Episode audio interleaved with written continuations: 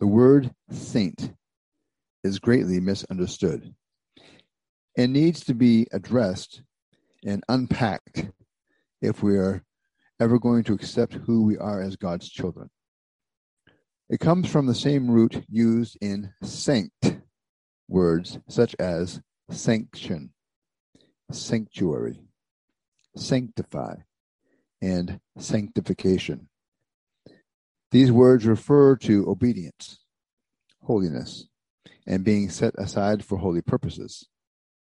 Martyrs and those with acknowledged miracles in their lives are not the only saints of the world.